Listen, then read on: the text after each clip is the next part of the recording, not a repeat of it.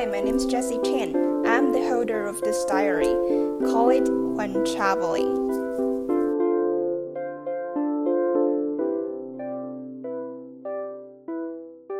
Late to bed needs to be made up by late rise.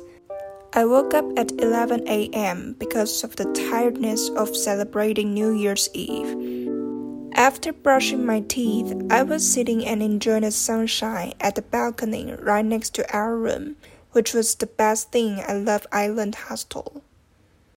January 1st, 2022, in Budapest, Hungary. We almost did nothing on that day. After packing stuff, we walked all the way from Margaret Island to West End Hostel, where I was gonna stay for three nights about this. Actually, it bothered me right after I booked it. The thing was, back to that time, I was strongly eager to leave Avenue Hostel. I then booked another hostel called West End without doing much of research. When I found the comments describing the hostel as workers' dormitory, it was too late.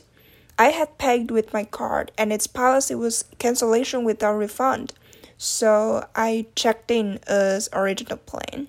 To be honest, it wasn't as bad as my imagination. I even felt excited when I entered the old apartment, which includes an atrium. However, I still won't recommend travelers who expect to have a normal experience, such as enjoying a cozy feeling whenever going back from a day's walk going there, because, well, it was just not that comfortable. Under the wash basin there were many pairs of working boots. There was a smell filled with the whole space.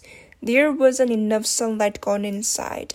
The door of room couldn't be locked, to name a few. I mean, it's bearable, but not comfortable. Emma strongly recommended I change to a new hostel for the next two days when I wouldn't have her company. She said the hostel was a bit dangerous. However, I, as an adventurer and a person with good intuition, thought it was a bit exaggerated.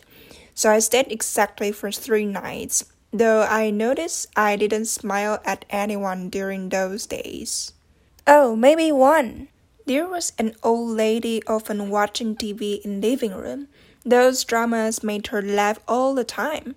She looked really enjoying it. One time I was cooking instant noodles in kitchen. She went to my side, telling me those dramas were very funny and Taiwan is better than Korea. I don't know where this comes from, but she just said that. Though it's a bit sudden, I appreciate her friendliness. She's a sort of comfort for me during my stays there. Well, in conclusion, though I didn't enjoy staying there, I did gain a rare experience, right?